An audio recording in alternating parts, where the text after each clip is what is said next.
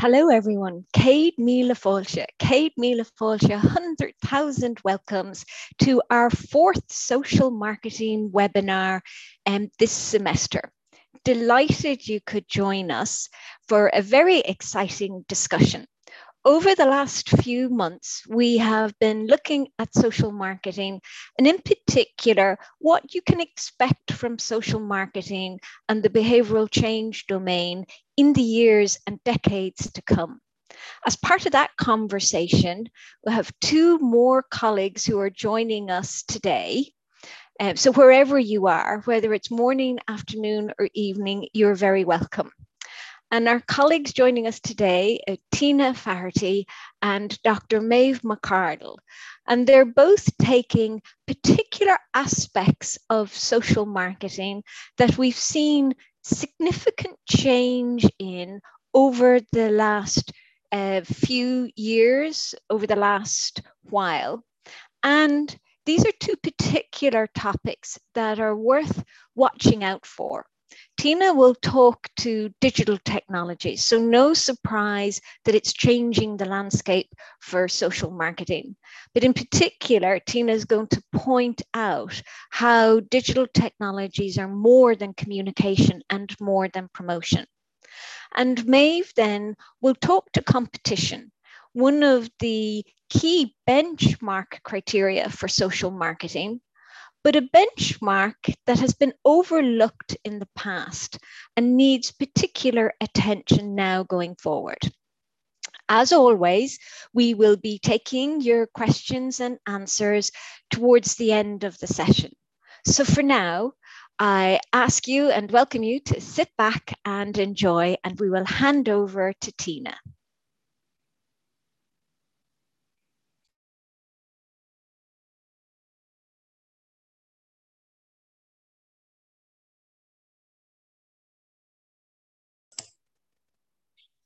Thanks, Christine. Um, and good morning, everyone. It is uh, great to be joining you all this morning for um, the final social marketing webinar where we're celebrating um, 50 years of social marketing. So as Christine mentioned, my name is Tina Flaherty and I'm a researcher with, within the Applied Systems Thinking Unit in the Whitaker Institute um, in here in NUI Galway. So my research interests really relate to system social marketing, um, social mechanisms, and the application of digital technologies as strategic and operational components of social marketing. So I was delighted when Christine invited me to talk to you all today on digital technologies and whether they really are mere kind of communication tools or actually if they are powerful mechanisms for us as social marketers for behavioral change.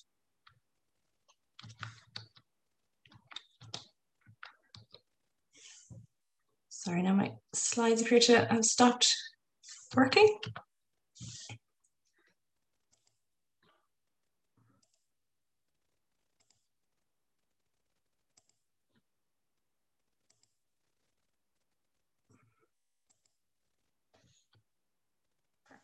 Sorry about that. So what are digital technologies? So I'm sure a lot of you here today are all probably very familiar um, and have a good grasp of what they are, the different types. But maybe for those of you who are less familiar, digital technologies, we can consider them to really encompass the internet, mobile platforms, you know, including our smartphones like our Apple and Samsung, um, and applications, mobile applications, as well as, you know, our social media channels like Facebook, Twitter, Instagram, Snapchat, and TikTok. And there's a whole range of other um, different channels and tools. So as we celebrate 50 years of social marketing, we all recognize that you know everyday life um, is not the same as it was 50 years ago. Um, and one significant change particularly in the past decade has really been you know the growth and the adoption of um, digital technologies among us as citizens among our policymakers among commercial marketers as well as our social marketers so when these technologies kind of first emerged, we typically and some now currently still think of them as, you know, a communication or a promotional tool. Um, you know, they're incorporated typically into our promotional element of our marketing mix. Um, and the decision was surrounding these technologies was really kind of seen as um, relatively straightforward. And it was you know on maybe on what channel to use what message to promote and when to kind of promote or communicate um, that particular message. And in this instance communication was viewed as quite linear as we see on the kind of um, diagram here on screen where you know the commercial marketer the social marketer would send the message and the citizen would receive it um, and would consider what to do with that message. And maybe if it was a social marketing message consider accepting the message or altering their behavior or not. But actually when we look at these technologies in greater detail um, you know the decisions surrounding these technologies we need to consider is it really that simple? Is it a real linear process? Even when we just think of communication is it a linear process between the social marketer and you know ourselves as citizens or is it a bit more complex and are we really or should we really just view these as something we pop into our four P's for our marketing mix for um, communication and promotion. So as we move through the, the presentation, I want you to consider that um, as we, I'll give you different examples and consider then the question at the end, like, are these really communication tools or actually are they some powerful tools we as social marketers can use for behavioral change? And I think if we even just take the COVID 19 pandemic and we look at the impact that this has had on our everyday life, this really kind of shows the opportunities that digital technologies provide for all of us. So even if we think prior to the pandemic, um, we would have seen the trends, you know, in the increased uptake and adoption of digital technologies into our everyday life. But really, the pandemic has accelerated this move towards digital technologies. Like even we're all on this webinar here.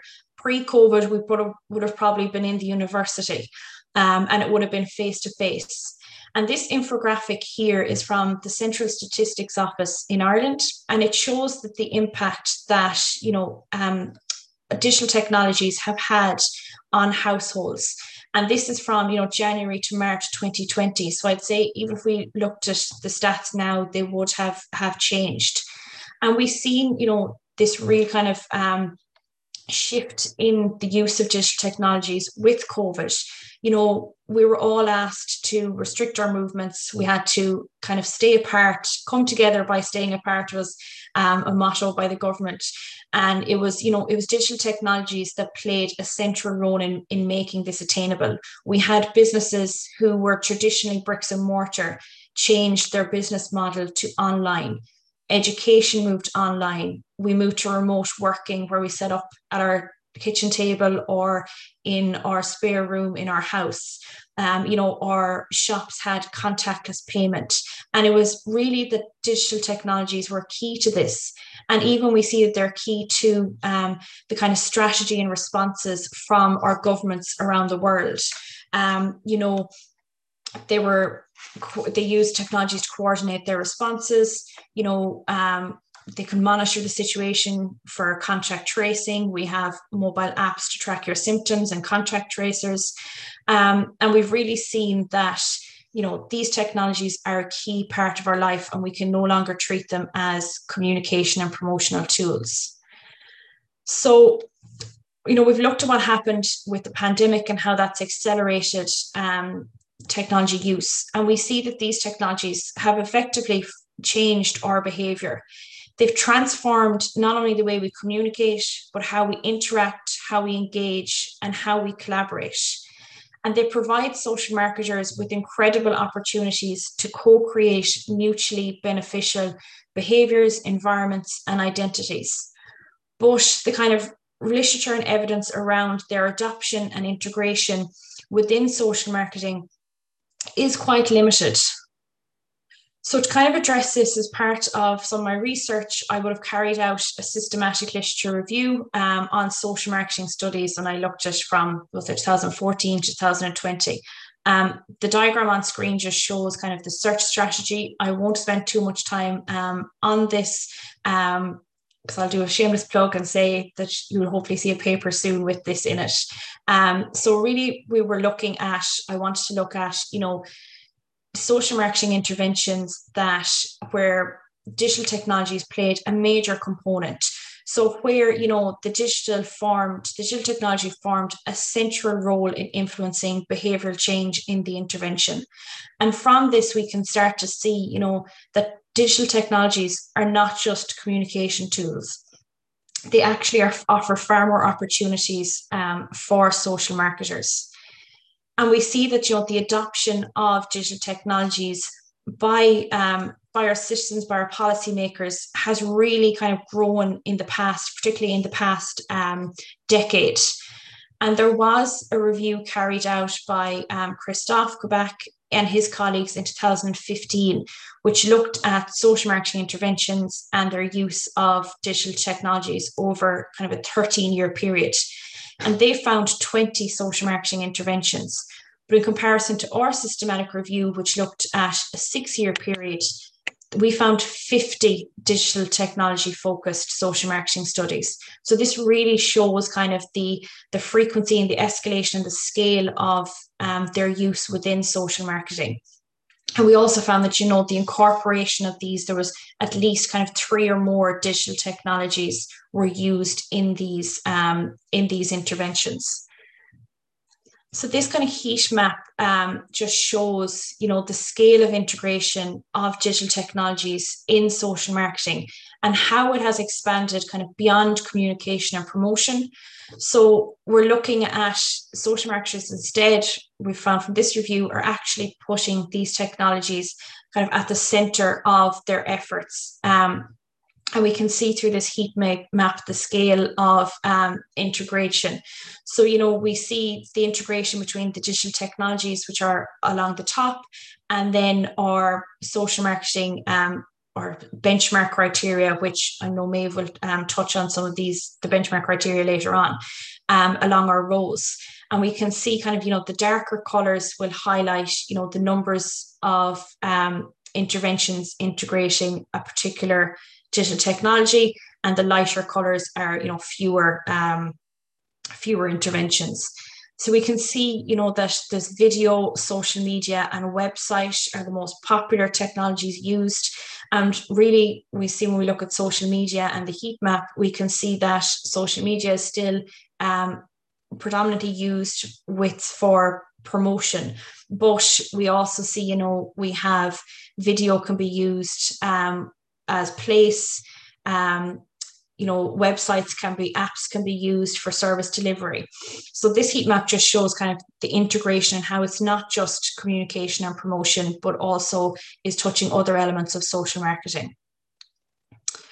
So from the review we found that you know traditionally i suppose when social marketers were developing interventions they would talk to the target group and it would typically be kind of face to face through focus groups interviews that kind of thing.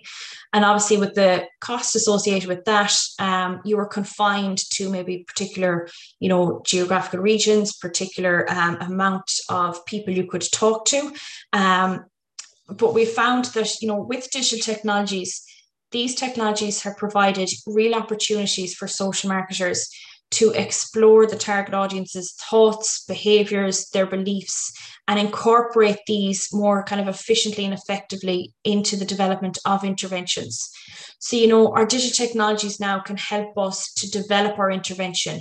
We can host online surveys. So we have easy access to insights on our needs, wants, behaviors of our target audience.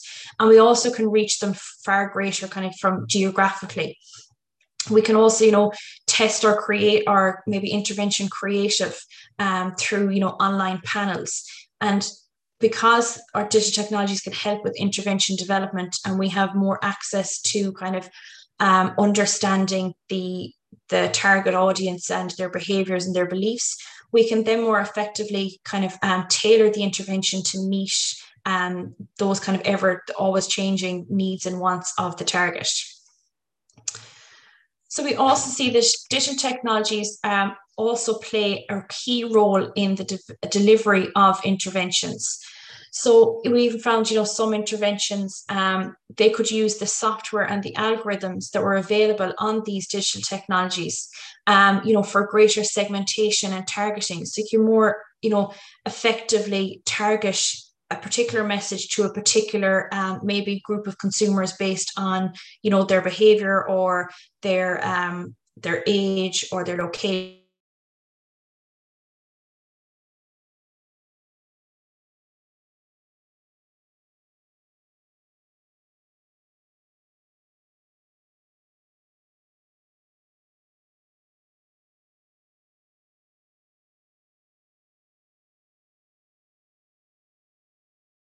just you know while they were sitting at home and the you know was kind of an always on inconvenience um, and get the message directly to the target audience.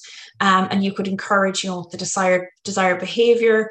You can notify them maybe of particular um, resources that are available locally offer you know key messages maybe even some um, interventions used text message as a reminder system reminding them of a particular behavior or a particular even um, event or resource um, that they could use. And digital technologies are also forming the product element of the intervention so Sharon Nuttall um, spoke, I think, the very first webinar, um, and her some of her colleagues have developed an online game um, to tackle the issue of, for example, binge drinking. And they created two different games, kind of to show. Um, one was showing a standard um, drinking alcohol, and the other was, you know, to stimulate the loss of control based on alcohol consumption. So they developed this app, um, which they, you know, was available on the the target's mobile phone. They could interact with it, and ultimately the aim was to change behaviours. We also see that digital technologies are facilitating service delivery. So, um, you know, we there was one example of an intervention that looked at sexually transmitted diseases and they actually used um, used these digital technologies to facilitate a testing service. You know, it allowed the um, the target audience to com- complete a number of steps at home um, on these on their devices, and then they only to do one small step then where they had to go to um, deliver their their test um, to an actual laboratory. So it made the whole process a lot easier for the, the target audience. Um, and we can also see, you know, they're offering digital technologies can be used for where you can provide your toolkit online. Um, again, you know, it's easily um, easily engaging for the, the target audience and you can reach a larger amount of people. We've also seen more recently that, um, you know, we're using to social marketers are starting to use um, digital technologies and for kind of to show the target audience um, you know in a safe manner and maybe the consequences or negative consequences of engaging in a certain behavior like you know engaging in alcohol um, drugs etc and we found in particularly the last two to three years that digital social marketers are using the likes of our virtual reality and our augmented reality, where, you know, um, allow them to kind of place, this allows them to place almost a target audience in a particular kind of um, negative or a, a risky situation, such as you know a house party setting, um, where there's you know a presence of alcohol in a party setting, and there's different scenarios offered to show them what exactly engaging in that particular behavior, the consequences that that can have. We also see that you know digital technologies are facilitating intervention engagement, you know, through collaboration, cooperation, co-creation. Um, you know, we we see now that social marketers are really starting to leverage, um, which I'll touch on later, kind of the the empowered citizen and getting them to be ambassadors, you know, creating user generated content, sharing that with their family and friends, so that, um, you know, then that would encourage, because um, you're more likely, I suppose, to to kind of trust what is coming from your friends and family versus maybe um, a marketer where you just feel like they're pushing something on you. So through kind of engaging with um, digital citizens through these digital technologies, we can really kind of get them to become kind of change agents and ambassadors and they can share you know the the intervention material um, on these digital technologies and we also have you know groups like facebook groups and all that that that can be used to connect and empower one another to share their stories to collaborate and provide you know support and clarification maybe um, on particular um, behaviors or issues that they're having an interesting finding from um, the systematic review was that digital technologies are also allowing social marketers to target more than the individual, individual citizen. They support integrated behavioural change interventions across target audiences from our citizens to our communities. So there was one intervention low in 2018 who had a multi-level intervention and they the digital technologies were the the, the primary, they were the product, the service, um, and they really leveraged these to target micro, meso, and macro target audiences. So, for instance, you know, they had Facebook and Instagram to connect with the the adolescents and um, who were the, the main target of the group and their kind of parents or caregivers you know they had text messaging to reach um, the the caregivers and they then also, when they looked at, you know, our meso or community, they had um, they were the kind of community, the, the store owners in the area were trained in the form of online videos um, and they could interact with the intervention and get the resources online. And then they also realized that, you know, some of the digital technologies in particular when we look at the social media um, platform twitter that that was a key platform that is used by policymakers and macro level stakeholders. And so they developed a tailored campaign to kind of supplement the policy uh, element of their intervention. And Twitter was used to target the macro audiences and to connect with those that were interested in kind of that their remit aligned with the interventions remit. So we can see that these technologies, um, you know, allow us to target, go beyond one particular level, one particular target audience, and interact and engage with macro, meso, and micro level um, stakeholders. So, based on kind of all of this and the examples we've shown, you know, from intervention delivery, intervention design, can we really just say that these technologies are just mere tools for communication and promotion? I think I and hopefully you would now argue that they're not. They're actually powerful tools for social marketers in their pursuit to achieve um, behavioral change. They provide unique opportunities for social marketers to kind of design, develop, deliver interventions, to monitor and encourage engagement with the intervention, and importantly, to mobilize you know, citizens, communities, and policymakers to actually become change agents. And this is really, um, you know, the opportunity for social marketers to mobilize citizens um, and policymakers and communities to become change agents is really kind of exemplified when we look at the social connection that we can have on these digital technologies. So, you know, our digital technologies, a key feature is that they allow us to connect and interact with one another at kind of unprecedented levels that we never kind of anticipated. Um, you know, they they facilitate our our desire to be connected, to share our stories, to develop an understanding, you know, to exchange ideas, information, and develop an understanding of, you know, our ideas, beliefs, how we like to be perceived, um, a shared understanding of what um, what what is what really matters to us um, you know as we kind of exchange and we develop ideas beliefs we co-evolve we develop cooperations we develop trust with our kind of online community um, and we self-organize.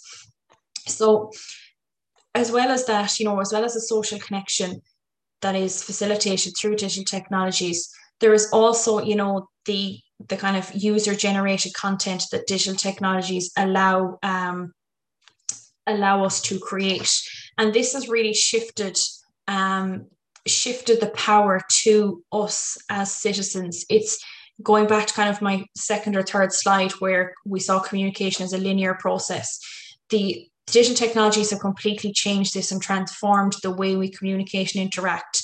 Citizens now want to be actively involved in co-creating their behaviors, co-creating change. For so from a social marketing perspective, we need to kind of leverage the wisdom of you know our empowered um, our empowered citizen. Look at how we can interact with them on these these technologies and how we can you know co-create co-discover and co-design um, mutually beneficial behaviors and tap into the stories that they are telling on these technologies and how they're interacting with one another um, so what really does this tell us about social marketing moving forward well, firstly, I suppose the adoption of digital technologies shows us that there's a huge range of technologies available to social marketing to connect with their um, their target audience. And the use of these technologies can no longer be ignored. Um, they need to now be strategic and operational components of social marketing. We cannot consider them as, you know, a simple um, decision on what channel, what message we need to kind of leverage these technologies. And at a broader level, I suppose these technologies have highlighted that the status quo is no longer good enough in social marketing. We cannot treat behavioral change as an event where we use particular tools and techniques to target one particular audience. Um, so again, our diagram in the first um, or second slide, it's not a linear process. We need to um, see be- nonlinear event. We need to see behavioral change as a process, recognize, you know, the social connection that um, consumers have, citizens have, not just on these technologies, but also off of these technologies. Acknowledge the linkages and relationships between our citizens and our stakeholders and how they form, adapt, and change over time. Um, so again, behavioral change isn't an event, it is a process. And this really highlights the importance of collaborating with a wide variety of multi-level stakeholders to gain an understanding of what really matters and how through engagement and partnerships we can collaborate with stakeholders as social marketers for powerful behavioral change. And really, digital technologies are indispensable to stakeholder engagement and the strategic and operational um, partnerships. So that is all. Thank you all so much. Tina, thank you. Thank you so much for a fascinating insight um, into digital technologies and what's happening. I suppose because we because of the year uh, that we've put behind us with COVID, as you referenced, um, you've really signposted some important things to consider as a social marketer over the next few decades. Um, and there are questions there about strategic and operational issues and technologies for partnerships, but we'll save those for the minute and we'll turn to Maeve and invite Dr. Maeve McArdle from Dundalk IT um, to share with us her experience and thoughts and insights, in particular into competition, which I think um, picks up on some of the issues that you're talking to, Tina. So, Maeve, over to you. Thank you very much, Christine. And thank you very much, Tina. That was a really nice lead into the, the topic that I'm going to talk about now. So really, really interesting. Thank you so much. I'm going to begin by hopefully sharing my screen with you.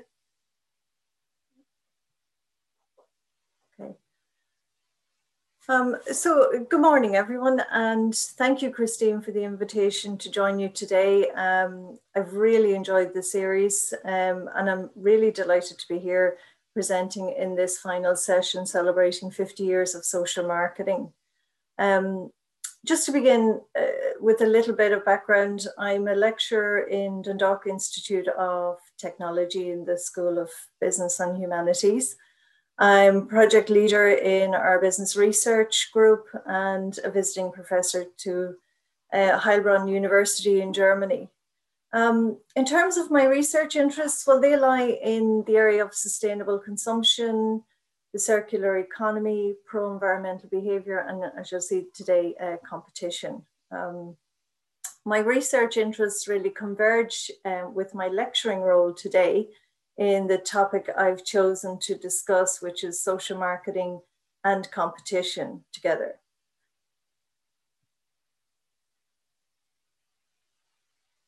So um, Tina spoke and, and Christine spoke about um, the benchmarks, and I know it's come up for discussion a number of times. And really, the benchmarks, I suppose, um, while there are a number of social marketing frameworks or planning frameworks available to use, this is probably the most commonly cited, and it's obviously based on the work of Alan Andreasen. Um, the eight benchmarks that we see today provide a consistent approach um, that we can use to inform and improve social marketing interventions. So um, the criteria are very valuable in that way. However, we know, and uh, as Tina has emphasized there just uh, um, a little while ago, that um, the benchmarks aren't always met. Um, and I know there is some debate around how many and uh, to what degree, but a series, um, very interesting series of systematic reviews of the benchmark criteria coming from work um, undertaken by a team of, of researchers in, in Griffith University have highlighted the gaps in application and particularly around competition. And I couldn't have timed it any better. Tina's just highlighted the um, the, the gap as it relates to competition in this area. Um, so very much uh, highlighted when we saw that only 13 in total had included some element of competition um, within the, the intervention. So the revised and updated uh, benchmark criteria that we see today, these eight benchmark um, criteria, we see an emphasis now on competition analysis and competition planning. And this is what I, I want to talk to today. Um, I suppose maybe just to go back a little bit and talk uh, about definitions um, and not to, not to go through all of them, obviously, but, you know, competitor analysis um, has been defined and, and researched by, by many um, academics. Um, what we found is, or what I found is that social marketing has been described as nebulous, ill defined, um, and the elusive nature of the concept makes the task of analysis very difficult. And I think that's one of the challenges that any social marketer face. This is a difficult area maybe to, to address. Um, so as you can see here in the slide, there are a number of, of authors uh, writing to the topic. It's not obviously a complete list over the past uh, two decades. And the interpretations of the concept uh, differ greatly. So for example, Peattie and Peattie describe it as a battle of ideas, which I, I like that description. And Andreasen and Kotler suggest that it's whatever the customer thinks it is.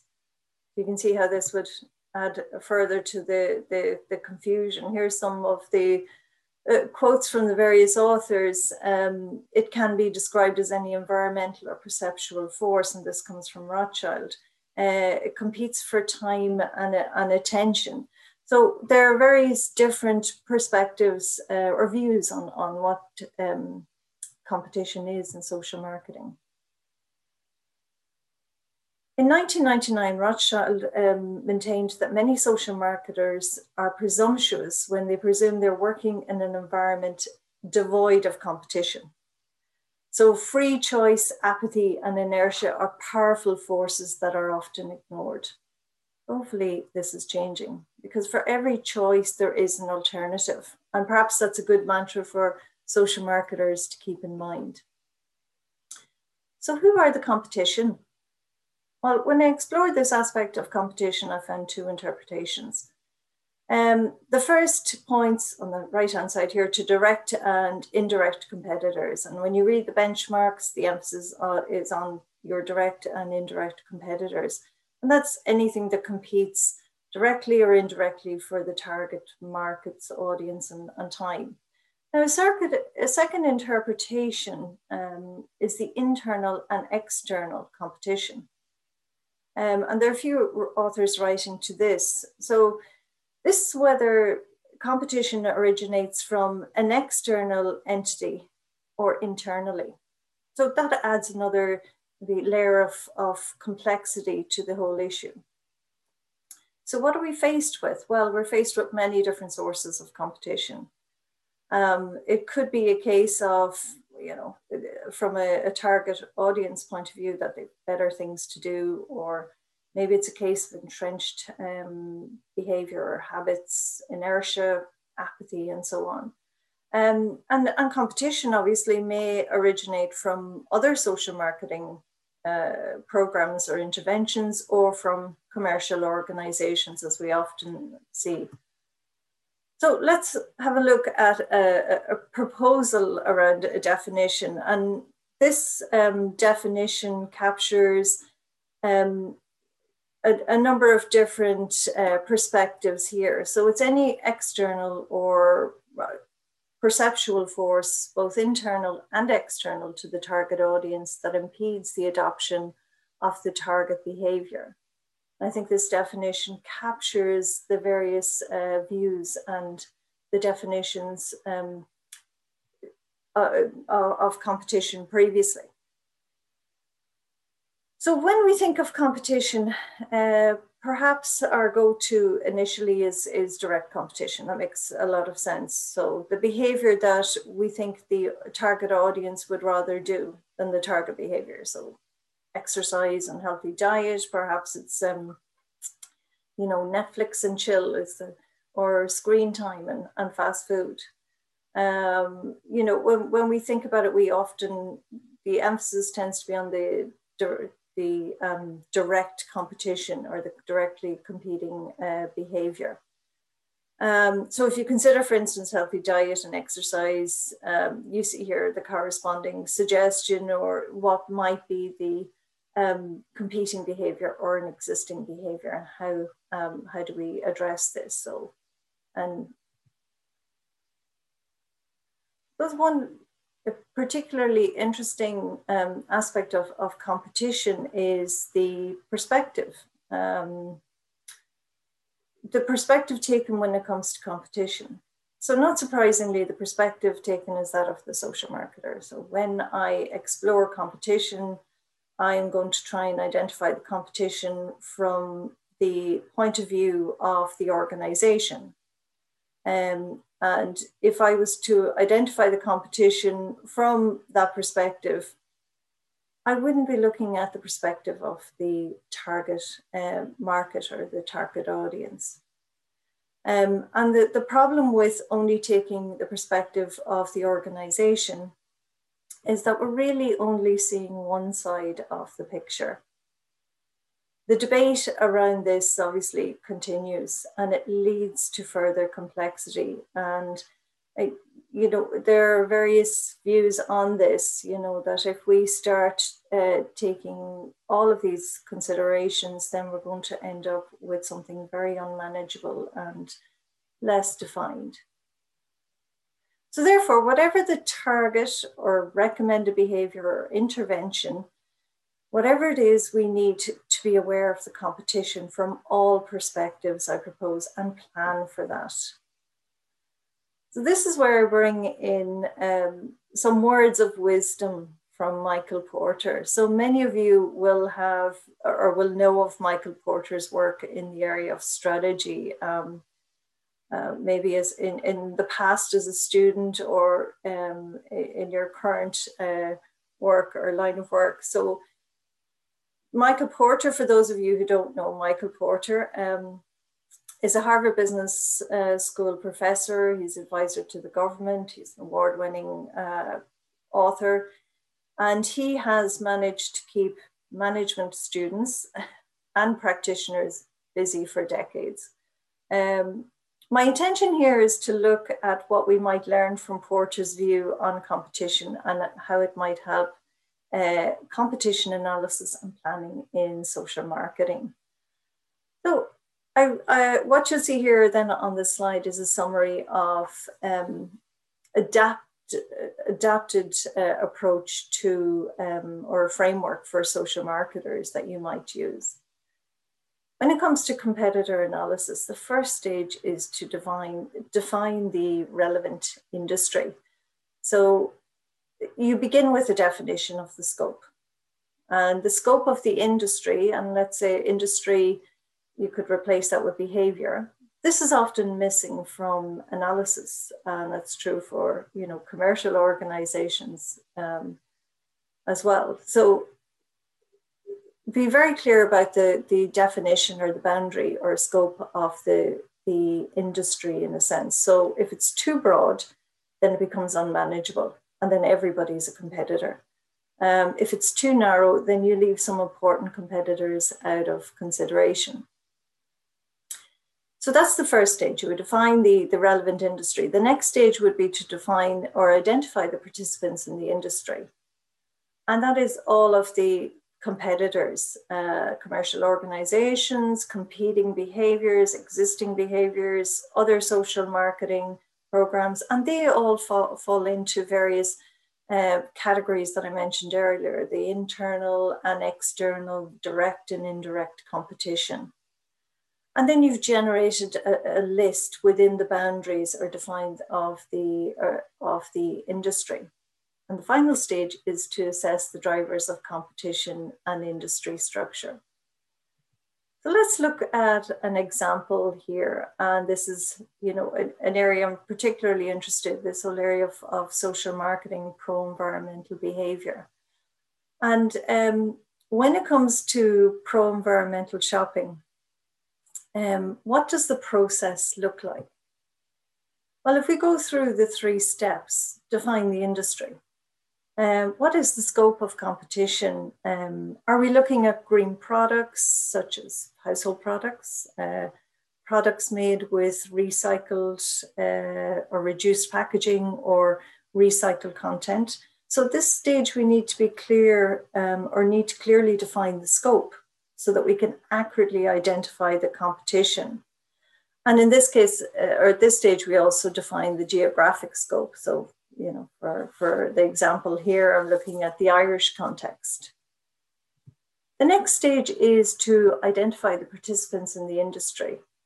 Um, now, these will be easier to determine once we've identified a definition of the industry. And as you can see here, some of the competing labels we might see when we're making a green choice, such as shop local or buy Irish campaign, so we're, we're bombarded with all of these different messages and um, that have a competing perhaps um, agenda. Um, interestingly enough, a lot of them were very green. Um, uh, so well, maybe not surprisingly. As we identify the participants, then we can categorize them here uh, in each of the areas. So whether they're internal or external, direct or indirect. And as you can see here, you get a sense of sort of the um, various different competition that we face. So internally, it may be skepticism or apathy. And externally, we face a lot of competition from multinational brands, from eco-friendly brands, from retailing related uh, competition. Um, and externally, uh, also then we have our competing pro-environmental behaviors and shopping behaviors. So there's all sorts of competition out there that we face when we're addressing this um, area. But we need to be clear and um, a little bit like uh, uh um, Rothschild said that we can't ignore it. It's, you know, just because we don't maybe like this idea of so much competition, it's not uh, an option to ignore the competition. The final step is to address the drivers of competition and, um, you know, what are the drivers? Um, the using a framework like this and, and, and everyone will be familiar with this helps us to understand sort of the, the underlying drivers of change. The drivers of change typically come from the macro environment, maybe change in legislation or regulation or economic factors or demographic factors, or as Tina mentioned there a little while ago, uh, technological factors. So these are the drivers of competition and drivers of change in the industry as such. Okay, so finally then I want to to look at the implications here for social marketers. So having gone through the process, what does that mean? And based on that analysis or the work that we've just conducted, um, how will we address them? Well, there are a number of options and implications I would suggest for social marketing strategy. The first is to consider the position of the intervention. So once the analysis is complete, you as a social marketer need to think about the position of the intervention relative to the competition. Being aware, obviously, of who is the strongest or what is the strongest force um, within the industry and how best to position our, ourselves relative to those.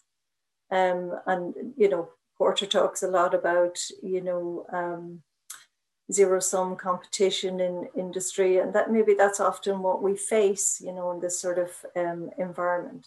The second option is to exploit the change.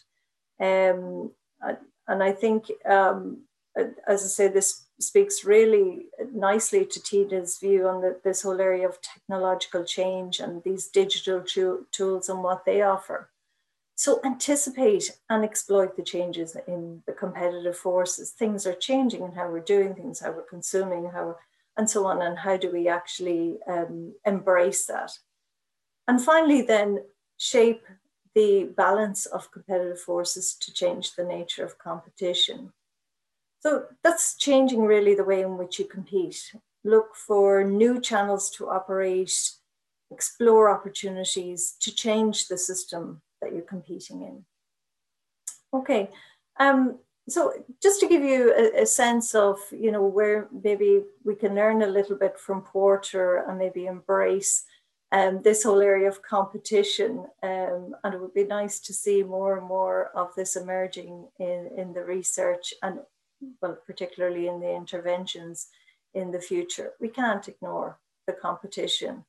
Um, so we need to embrace it. And how do we do that? So thank you for your time today. I hope you found the discussion interesting. And if you have any questions, I'm very happy to answer them. Maeve, thank you. Thank you for a fascinating insight into competition and competition for social marketing, and also um, an insight into what the next decade or two decades or possibly 50 years looks like for social marketing as well. Um, so for both of you, one of one of the questions that's coming in is about um, sustainable development goals, the United Nations Sustainable Development Goals, and wicked problems. Um, and the question there is, how do you see digital technologies and competition um, going forward in relation to the Sustainable Development Goals. Um, so I don't know, Tina, I'll call on you first and then hand over to Maeve. Sorry, I was muted there. Um, yeah, I suppose like even I had the Sustainable Development Goal number 17 as my last slide. Um, I think digital technologies will be key for um, for partnerships um, because you know they give us an opportunity, I suppose, to connect with a whole range of stakeholders we might never have had access to traditionally. Um, and you know we can you know we can connect with people even we probably people in this webinar now or even from you know Australia, New Zealand. Um, so it gives us more opportunities to create and collaborate and to kind of exchange knowledge and information um, and use that kind of, I suppose, to the best um, that we can to kind of come together and change behaviors. And Tina, on that, um, did, did you find any evidence of the digital technology? I know a lot of your talk was about digital technologies and a particular target group whose behavior you want to change, and you mentioned the systems. Did you find any evidence in the systematic review about digital technologies being used internally, say, you know, between the social marketer and the funder or other or you know the organizations that were partnering up together um, so not specific they weren't specifically mentioned in the reviews i suppose you know these would be um, scholarly journals, so they probably wouldn't, you know, have that information in. But I know, like anecdotally, um, like technologies are used to kind of, you know, collaborate with, you know, as you said, the social marketer and the funder or that side of things. Um, but in the actual review, the ones we found, that they weren't um, kind of, I suppose, it wasn't stated in it. Okay, so a nice area for to keep your eye on, both as a practitioner and also as a researcher. And Maeve, then turning to competition. Um, so, you, I mean, you mentioned circular economy. So clearly, that's one of the Sustainable Development Goals. Do you see um, competition analysis and planning happening for other Sustainable Development Goals? What's the evidence there for social marketing? Yeah, I, I, I, I agree with Tina. This the, area of collaboration is going to be really important here. I mean, to achieve these goals um, is is going to be quite a challenge. Um, and I know business is more involved as well. You know, and we're seeing more and more engagement with the framework around the SDGs. But um, in in terms of the, um, I suppose, competition, we would be naive to assume that there is no competition the competition is the status quo, and that needs to to be addressed if if we are to achieve this uh, the the SDGs going forward. So I, I think awareness of the competition is vital, you know, for any um, any organization working uh, towards a particular goal um, or objective within the goals. And the, the challenge of change is going to be uh, addressing the competitive forces that are out there. So I think, yeah, I think it's going to be really important. So is it fair then, Maeve? So when you, you know you, you used Porter, which was lovely. So that raised two questions for me. Given that social marketing traditionally would draw heavily upon commercial marketing tools and techniques, and you really see that in the digital domain, how come social marketing hasn't drawn on Porter before now, given that he's a seminal author, both in marketing and in competition? What's your thinking on that front? Um, that's a that's an interesting question. I think we do maybe, um, but maybe not directly. I think some of the um, interpretations maybe around the value chain is is very relevant, obviously, but you know, areas such as the five forces analysis and that don't translate, you know, comfortably maybe within the, the social marketing um, domain itself, but certainly within mar- marketing, it's used and applied extensively. So why haven't we uh, borrowed or, or you know, adopted or adapted some of the techniques that he offers? Um, and Mike, when you talked about, you know, defining the industry, I thought, well, now that we've moved into macro social marketing systems, social marketing, and we have the sustainable development goals and grand challenges as well, it seems like um, as we get into defining systems and more system social marketing, that you know a good tool in your toolkit would be more detailed competitive analysis. Mm-hmm. So, mm-hmm. is it a case that social marketers have been able to get away with not doing detailed competitive analysis because they've been operating at one behavioral change level? But when you move from one behavioral change level to two, or as Tina was saying, you know, three levels in a system, mm-hmm. then um, the competitive analysis becomes more important, more critical to the success of the intervention? Uh, absolutely. And I think with that um, expansion into the, the meso and the, the macro level, that it adds more to the complexity. So perhaps um, social marketing is a little bit guilty of, you know, maybe skipping over the compet- complete competitor analysis because it's not easy you know okay. and, and you know maybe this goes back to the definitions and clarity around that and i think this is where defining the boundaries or the scope of um, the industry to, to for want of a better description is going to make it you know simplify it a little bit. But certainly as you as you scale up you're going to add more complexity Okay, and we have a lovely comment coming in here, um, all the way across the pond, uh, i.e., the Atlantic Ocean, thanks to our colleagues joining us in America, saying that Nancy Lee and others are working to address social marketing's competition with a coordinated initiative to launch or relaunch social marketing.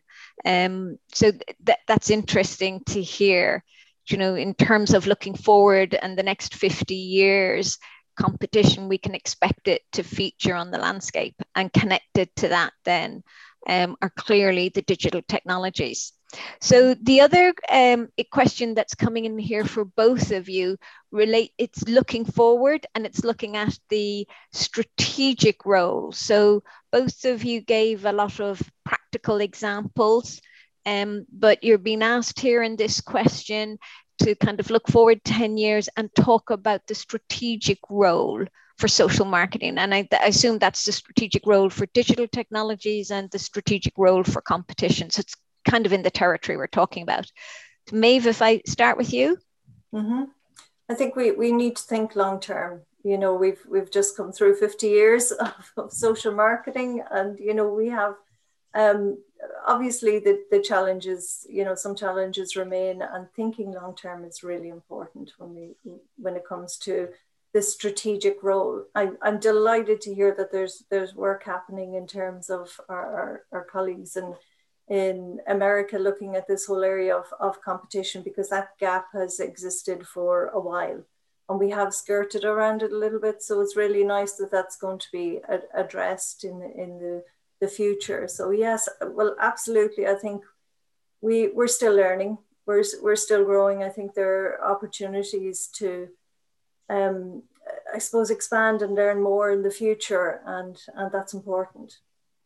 And Tina, over to you because you, you, talked to digital technologies and you know strategic operational and you gave us a lot of um, excellent examples operational could you say a little bit more on the strategy front so I suppose I'd agree with Maeve that, you know, from social marketing perspective, we need to think long term. And I suppose digital technologies are kind of, um, you know, they're putting, they will make us as social marketers put our people um, and strategy, you know, or, or people at kind of center of what we do.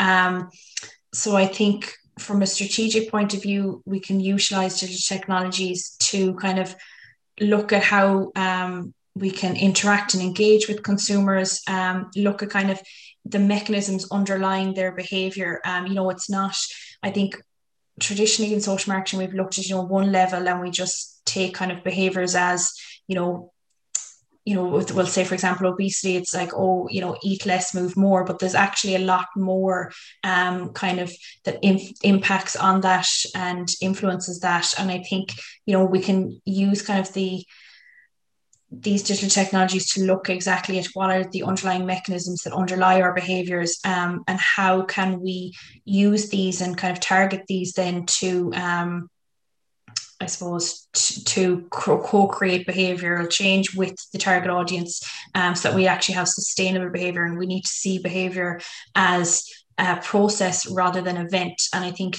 digital technologies really highlight that that it's not you know one thing at a particular point in time.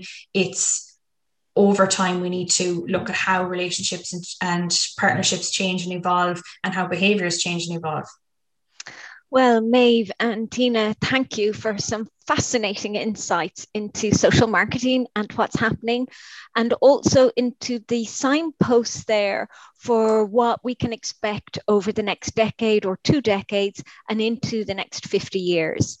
Sadly, we have come to the end of our time together for today for Friday. Um, I was going to say Friday morning, but of course that depends on where you're coming from. So for Friday morning, afternoon, and evening. And I would like to thank you for joining us for this short series of social marketing webinars for the spring. Uh, we finish here now for the summer, but we will be back in the autumn with another set of social marketing webinars, and we hope you will join us then. In the meantime, keep well keep safe, and have a very good summer. Signing off, everyone, and thanking you for your time and valuable questions and insight.